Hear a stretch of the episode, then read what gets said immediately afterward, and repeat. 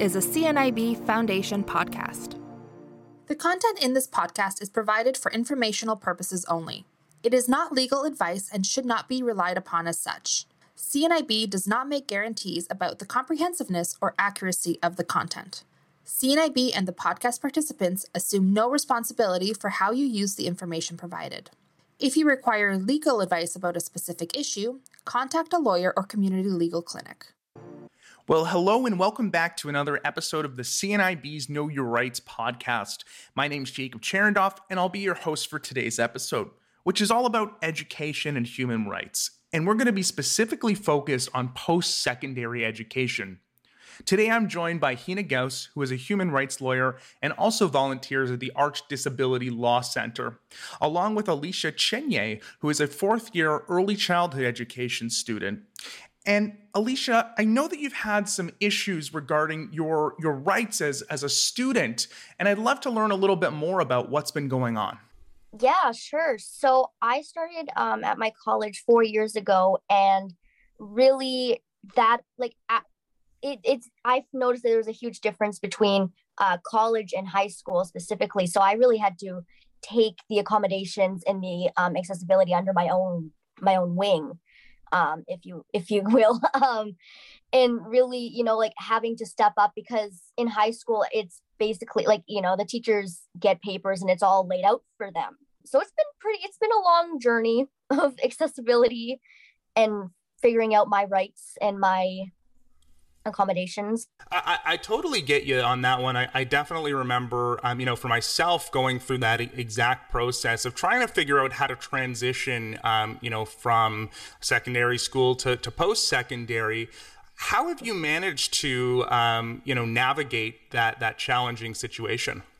Yeah, so I, it's funny because I, I like to often say I minor in uh, accessibility, but uh, major in my early childhood education. But I think it's just taking it day by day um, and really having that connection with my accessibility advisor and with my professors and my uh, program coordinator and keeping that connection open because, you know, classes, I'm thankful, like I go to a smaller college where there's only like up to 40 of us in a classroom at once but that's not it like but you know there's still a lot of students so some profs might not know you unless you speak up and do you find that you're um, you find that you're more responsible for informing your profs individually, or do you feel that the accessibility department has um, you know done their their job in you know explaining what accommodations uh, you need to succeed in your classes? So I, it's been because there's been many transitions, I guess, with the pandemic too. So a lot of it is done through an online um, system now, like an automated system mm-hmm. where I have access to sending them my like I can just click a button and then for each semester my profs will get an accommodation letter saying the student has a disability um, or needs accommodations. Um, but it I would say nine like 90% of that communication is me and then if things tend to you know not go in my favor if i'm having a little bit of accommodation problems within um, a class if a prof is unaware or just not really um, meeting those accommodation needs then that's when i would bring my um, my advisor in to help Okay, and, and, the the types of accommodations you need is that something that you know your educational institutes easily able to accommodate? Have you had any challenging situations where you maybe weren't um, the the most accommodated? Anything like that? Yeah, so there's a few things. I I think there's based like there's two things that come to mind in this. One was when I first started out at the college, and before I even like got into the program, I would visit my college every week because I had known that's the college I was going to. I was staying in my town or my city. Um, so I was visiting there with my or my orientation and mobility instructor, um, and we would visit the accessibility people there. Um, but we couldn't really start anything until I was guaranteed in the program, and I was actually going to be a student there. Mm-hmm. Um, but I had noticed already that I need like the the physical environment was just not accessible. Um, for me, that includes like marking like yellow on the stairs for me to be able to see up and down. And and it sounds like you've had to do a lot of advocating for yourself. Can can you tell me a little bit about how you've done that, and if you found that to be a successful um, route to getting the the responses and the accommodations that you need? Yeah, absolutely. So for me, with that specific situation, uh, with fit, navigating my physical environment, I was trying to figure out who to actually go to. So I managed to get in touch with the head of my accessibility um, services center. And then through that, I was actually able to set up a meeting with her and a few of the other heads of the actual uh, college. And we were able to do a whole walk around of the college, basically, them with a bunch of clipboards and, you know, jotting down mm-hmm. kind of what needed to be fixed and kind of how I could, you know, stay, be safe in my own environment. Yeah, that's uh, it's almost surprising that this this seems like this was the first time that this school had encountered um, you know, having to accommodate in college. Um, I I met with uh, I can't remember who it was, but there was basically a form that was uh, filled out not by me because I couldn't see it, so maybe not the, the best process up front. But um, and there was a whole kind of audit um, on the accommodations that I would need to be successful. Granted, those weren't, um, I, I, ran into similar issues as yourself, but there were some elements that were put in place, which I was actually pleasantly surprised about. Did you have a similar experience with that as, uh, you know, something prior to beginning your education? I guess the, the, the closest I can really relate to was um, having like CNIB was involved since the start and really helping me get accommodated and all that. But I did like get set up with like when I was confirmed, like when I got my acceptance letter and started that, um, I was able to meet and get an accessibility advisor. And then we basically went through everything that needed to be done within the classroom. But at the time, we didn't necessarily think about outside of the classroom, which is two very different things, right? It's mm-hmm. Um, so they were able to help me with that, but I had to really take it to a higher level when it came to the whole physical area because you know there's there was things like the accessibility advisor was able to help me in the classroom, but when it came to the whole college, it's very different. Yeah, and, and, I guess with uh, it sounds like you've done some amazing work advocating for yourself, and I'm, I'm sure that the institution's you know grateful for that. Um, it's probably opened um, or shone some light onto areas that they weren't conscious of. Have they been open and receptive to your input and advocacy? Absolutely, yes. Uh, because of me, there was a there was me and a few other students a few years back, and um, through another event, we just started talking about you know how it's really hard for students with just like not just vision loss. It's hard for students with any type of uh, disability to be a student in this day and age. Like you know, with every, like there's accommodations, but it's still very hard and things that need to be shed light on. Mm-hmm. So uh, the college actually allowed us to um, create an event called Access Equals Love, which is surrounding um, the week of Valentine's Day, where we, you know, all these students, like there's a bunch of different organizations come in and talk about um, different supports that are in place. So like CNIB, uh, the Canadian Hearing Loss Association, and all of those. Um, and then at the end of the week, the students on this uh, committee for Access Equals Love, we um, make a panel and we talk about our lives and our um, lived experiences within post secondary. And it's really safe, open space for profs and staff and anyone to come and ask us questions and how they can better their classes. That's that's amazing. Congratulations for uh, for you know spearheading that. Really, um, I, I, think that's so important and amazing to to hear that you're you know advocating for change, not only for yourself but for other students and helping you know the institution understand um, you know what accommodation really means. And before I kind of start um, you know getting into more of the the legal side of things, so just bear with me a moment, Hina. Um, I'm curious to know, um, Alicia how you found what accommodations were appropriate for you. How did that process work? Did that change going from high school to post secondary? Did you have a really strong foundation coming into high school? I'd love to hear a little bit more about that. Yeah, so my accommodation journey has been quite the the journey. In high school, I think I was in grade 12, we had a huge assessment done with W Ross, which is um, a school for the blind um, out in Toronto. They came and they came and uh, assessed me and basically helped figure out like you know did a bunch of tests on me um, you know like just like assessments and all that um, mm-hmm. and then they were able to actually put together a whole um, letter and list of the recommendations for accommodations for me that i could bring to college um, so some of these requiring large print documents um, and handouts um, extra time on tests and assignments um, different due dates, having my textbooks enlarged as well. Right. Um, so I don't think a lot has changed um, necessarily. My font size has changed because there's a lot more reading in college, and my eyes have definitely gotten tired. I, um, I, I, can imagine. Yeah. Um, that that's really great that you've had such um, support um, finding yeah. accommodations um, through that process. It sounds like a, a really amazing program.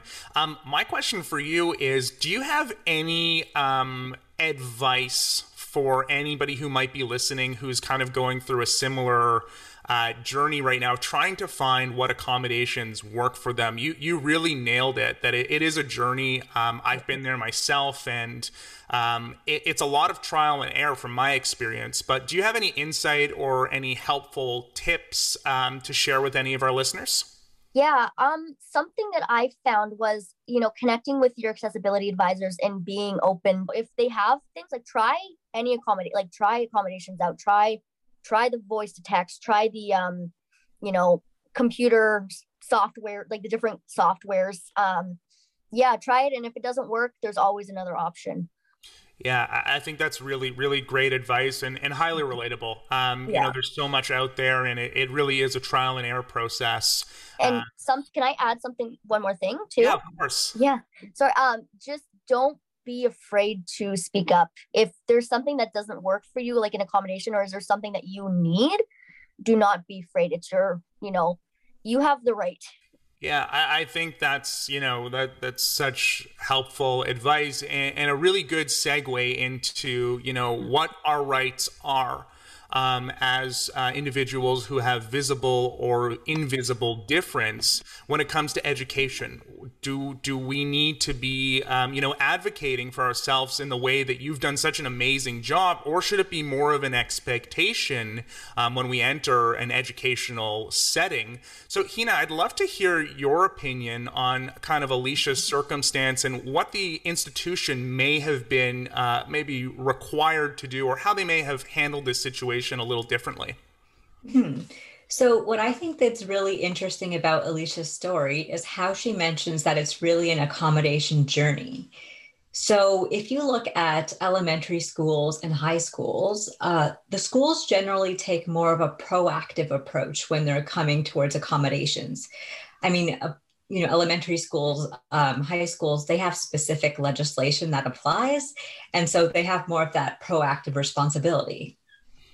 When you go forward into post secondary institutions, such as colleges and universities, it really lands on the student to advocate for themselves, to inform the institution that they have a disability and they require accommodation. So that's why Alicia's journey of showing how well she advocated for herself, um, it's it's really inspiring because that's that's what you're supposed to do. But it's it's definitely not an easy thing, especially to say um, this isn't working for me. I need something else. So I mean, Alicia's a prime example of what can work, but there's a lot of situations where it's difficult for people to navigate uh, the post secondary accommodations. Yeah, I, I, I, totally agree. And I think that that's where a lot of confusion um, might come up. So, one thing, know, you just mentioned that I wasn't aware of that um, elementary and secondary schools have uh, some sort of legislature that requires them to uh, kind of be a little bit more involved in the accommodation process. And in post secondary, that might not be the case. Why, why do you think that is? So I don't know why that is. It might just be because it's a little easier to legislate for, you know, public schools and high schools. And because the students are so much younger, um, you have these processes in place where um, they label students um, with different labels, such as exceptional, and then they provide them with um, different supports that they might need at a very young age because uh, students are not able to accommodate for or um, advocate for themselves necessarily at the elementary school level. Now, why this isn't the same at the post-secondary level, I don't know. But um, you know, we have we have legislation that applies uh, both to elementary school and the post-secondary level, such as Ontario's Human Rights Code. So there are these over these overlapping legislations, but it's just that the lower the um, junior level schools also have the Education Act to support accommodation. Cool, good to know. I actually didn't know that, so thank you for sharing um, that. Uh, that that was uh, the law. So that's all. It's always fun to learn uh, new stuff on these episodes. So I guess my question would be kind of diving right into the topic of what what are the rights um, for those who require uh, accommodation and maybe don't have the same um, you know tenacity and advocacy skills um, that Alicia did to get the the accommodation she needs. How would somebody approach that um, if they didn't necessarily know how to navigate um, as well as Alicia has? Well, the, the way I would start is to make sure that you know what your rights are. So, um, students with disabilities, including sight loss, they have the right to receive a meaningful education without discrimination because of their disability. So that means educational institutions, such as post secondary in- institutions, they actually have a legal duty to accommodate students with disabilities. So that means the educational institution is legally required to provide a student with the supports that they might need to receive that equal education. And so it's the educational institution's responsibility up to a certain point to provide you with what you need. Yeah, I, I'm. I think that's. Uh, I, am gonna just kind of shift um, the conversation slightly here um, and use myself as an example um, that kind of might highlight some of those areas of, you know, up to a certain point or what might be reasonable accommodation. Um, so, as some of you may know, um, I was declined accommodation to write a professional exam a few years ago. And the um, rationale that was given was that the accommodations that I requested were unreasonable and was proposed to um, have other accommodations that I felt were unreasonable. So, in a situation like that, what is a reasonable accommodation? Hmm. So, if we look at the word accommodation, what accommodations could be are really either changes to the physical environment or changes to the service that will allow you to better access and benefit from the education. So um, there's no one accommodation that will fit for everybody. Um, accommodation is sort of sort of like a spectrum. So on one end, you might have what's the best accommodation for you, um, what you might need in that situation. But it's an assessment that involves um, what you need and what the institution is also able to provide. So, um, what is the best accommodation? If if the institution can't provide it right away, um, what they have a responsibility to do is to provide you with what are called interim accommodations, which means an accommodation in the meantime while they try to figure out how to give you the best accommodation or try to figure out how to give you the next best accommodation. So if they can't give you your ideal accommodation, they might give you an alternative accommodation. But throughout that whole time, um, you're not just sitting there with nothing. You have something to make sure you can still meaningfully access your education. So it's really a very specific exercise about what um, what the student needs and how they can impose that in the institution. So um, I'm gonna I'm gonna be the one who brings up the the legal jargon today because um, I think it's relevant to this. So how would kind of the point of undue hardship tie into a discussion like this? Um, you know, I know you've been kind of uh, tiptoeing around the the idea there. But if you could just explain to our listeners a little bit about what that means and how it may pertain to um, uh, a situation in an educational institution. Right. So you've, you've heard me say that an educational institution has to provide accommodation up to a certain point. The legal term for that certain point is undue hardship. So, undue hardship really means if a service provider can demonstrate that it's very difficult to accommodate a student with a disability with a certain type of accommodation, then the service provider does not have to provide it. Now, reaching this point of undue hardship is not easy. It's a very, very, very high legal threshold. So the the Ontario Human Rights Code it actually only provides um, three th- things that go into the assessment of whether an institution reaches the point of undue hardship. So they look at costs to the institution, they look at considering outside sources of funding, and they look at health and safety. So what that means is if an institution finds that an accommodation it's just inconvenient or it's a little expensive, that's not enough of a reason to say no. It has to really reach that very high legal limit of undue hardship for them to deny it. Yeah, and, and thank you for um, beautifully articulating that.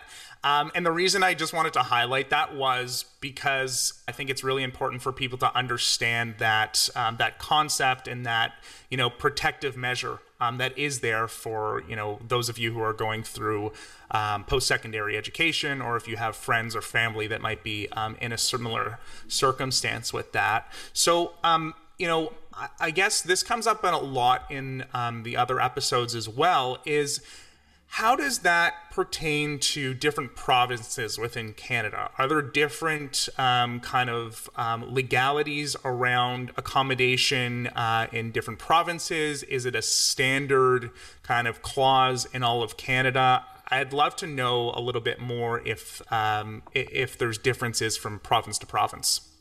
Right. So, generally speaking, uh, each province has its own human rights legislation. And within each of those human rights legislations, there's protected social areas and protected grounds.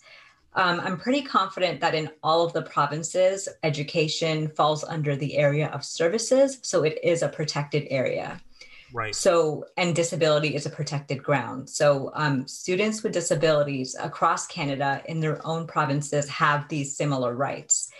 So that's that's something you can rely on. Um, here in Ontario, our Ontario Human Rights Code, which is our provincial legislation, um, it actually is called quasi constitutional legislation sometimes. And what that means is that it takes um, precedence or primacy over other Ontario laws. Unless the other Ontario law specifically says otherwise, that means if there's sort of a conflict, the human rights code will prevail. So that's a really important thing to know about human rights legislation. Thanks so much for sharing that. Um, and I have a little bit of a curveball because it wouldn't be a fun po- podcast episode if I uh, if we didn't have some uh, keeping our participants on their toes. So let's say that Alicia is an Ontario resident, but she is in a an education, a post secondary um, institution that is in uh, British Columbia. How does that work hmm. with cross border provincial um, human rights issues? So um, this is going back to law school and jurisdictional issues, but um, what, my understanding is if she's going to um, a school in British Columbia and that's where the discriminatory event happened, she would go to that tribunal. Just because she's an Ontario resident wouldn't mean she would come back here and then try to try to bring a claim. Um, she would go to the British Columbia Human Rights Tribunal and apply that act.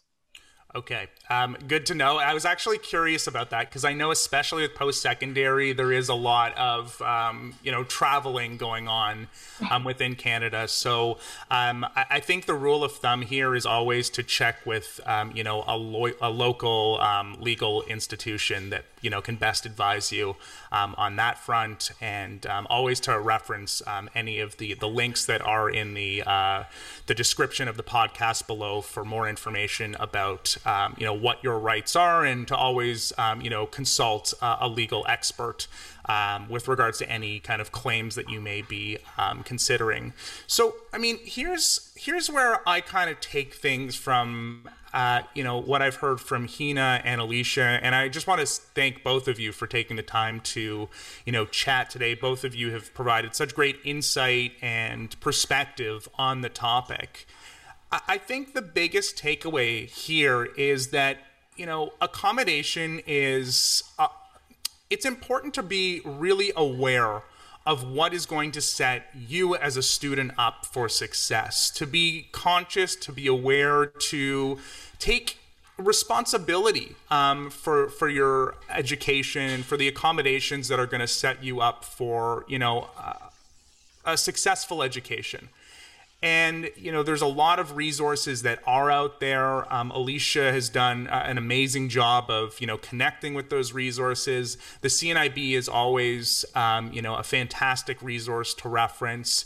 Um, and you know. speaking to other people in the community, speaking to the school in advance, um, and you know finding out how they might be able to assist you in developing an accommodation plan to once again set yourself up for success.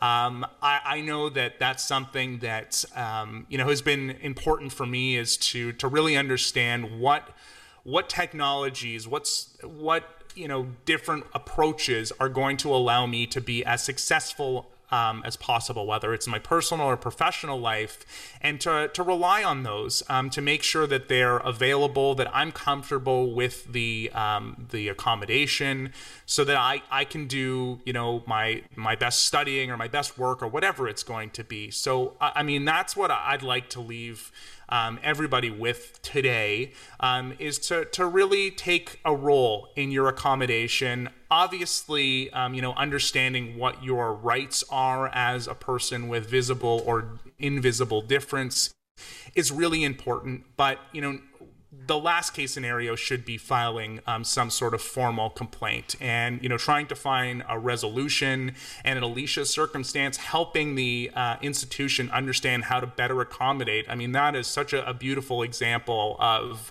um, advocacy um, not only for yourself but for the betterment of other students in the future. So you know well done alicia. Um, before we wrap up today do either of you have any closing remarks um, it's Alicia. I think something too when approaching your profs, and if say if you have a prof that's a little bit, I guess, hesitant or not wanting to do the accommodations. For me, I would like had large papers um and really getting sitting down with them and like because i had one and saying like oh this is just something extra for you um really telling them that this is not like make like this isn't putting me above anyone it's making me equal my accommodations are what make me equal in a level in a same level playing field as everyone else. And that really opened her eyes yeah, for sure. And yeah. you know, I you know, you've done such a good job of um, you know articulating the the importance of advocating and you know teaching, yeah. um, which is so so amazing to hear. So you know, Alicia, congratulations to you for all that mm. you've done, and you know, best of luck in your studies. I'm sure that you're and you're going into education, so you're mm. you're well on your way to uh, you know educating the world about. Yeah inclusive space. So thanks so much for joining. And Hina, is there anything kind of from a legal perspective that you'd like to leave our listeners with? Yeah, I just like to add on that accommodation is really a collaborative process. So um, it's a two-way street where um, the student has to, you know, know what they need or try out different things, and the institution also has a responsibility to try out different things because accommodations are not going to be the same for everyone. It really depends on what works for you. So that's why what's so important with accommodations is not just um, the process of finding the accommodation, but the actual accommodation that's provided too. So I just wanted to leave everyone with that, that it's a two way street and it's just what you need to get meaningful education for everyone. Well, well said. I, I think that is a perfect way to sum up today's episode that accommodations are individual at the end of the day. We're all individual. We all learn, we all experience things differently and having a collaborative process is uh, is going to set you up for the best success possible. So guys, thanks so much for joining today. Take care. Thanks. Thanks. For more CNIB Foundation podcasts, visit cnib.ca slash podcasts.